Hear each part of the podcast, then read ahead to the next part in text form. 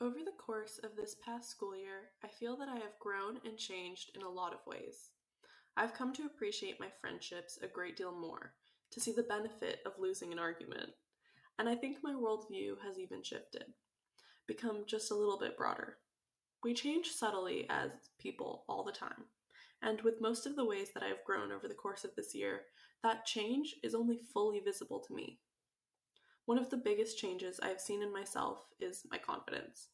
I know how that sounds, and I swear I'm not saying that I wasn't confident before. No one who knows me would believe that.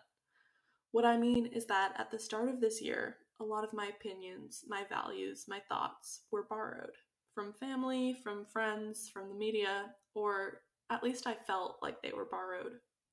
And I get that that's a natural step to having your own beliefs and ideas, but it still stressed me out. I was never sure if I really believed what I thought I did. Throughout the year, I was constantly researching, questioning, reading about all the things I thought I might not really know anything about. I feel a lot more confident in my core beliefs, at least as confident as I can at sixteen. I think that this year has changed me in other ways too.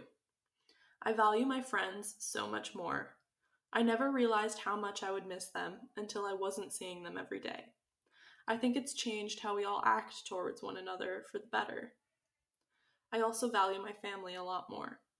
The more I see of Georgia, a country I could have been born in, born in, a country I could have grown up in, the more glad I am for my parents and my sister, and the community and family we have here in America. If this year has done anything for me, it's shown me my own privilege to a degree I never noticed before, and I am so grateful for it.